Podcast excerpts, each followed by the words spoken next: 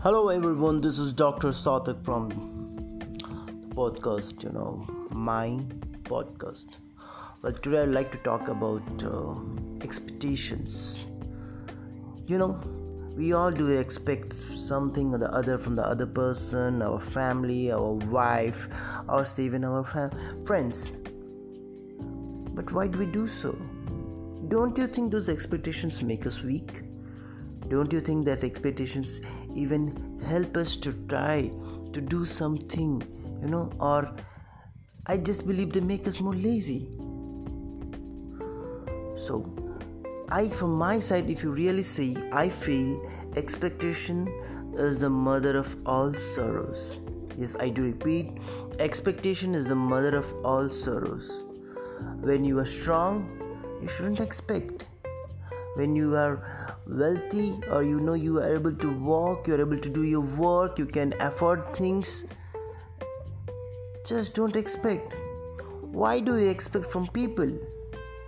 If you expect from people and you're trying to help them or trying to do something for them that means there is a greed.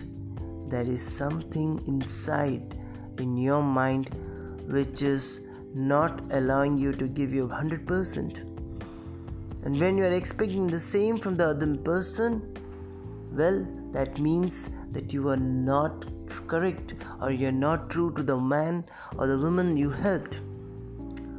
Well, we all still expect, you know, some bit of emotions, love, and you know, some bit of care from the other person. But let me tell you, this is not going to carry long. When you want to do something, if you expect all the time uh, you are going to be at the loser's ends. You are going to get hurt by yourself. So always say cheer up. Don't expect from others. Do your work. Stay strong. Stay free. The empty mind you know it's always a very it shouldn't be convinced there's an old proverb which says empty mind is a devil's den but let me tell you, your empty mind can also be an innovation's den house. Thank you. See you soon. Here to you. Love you. Bye.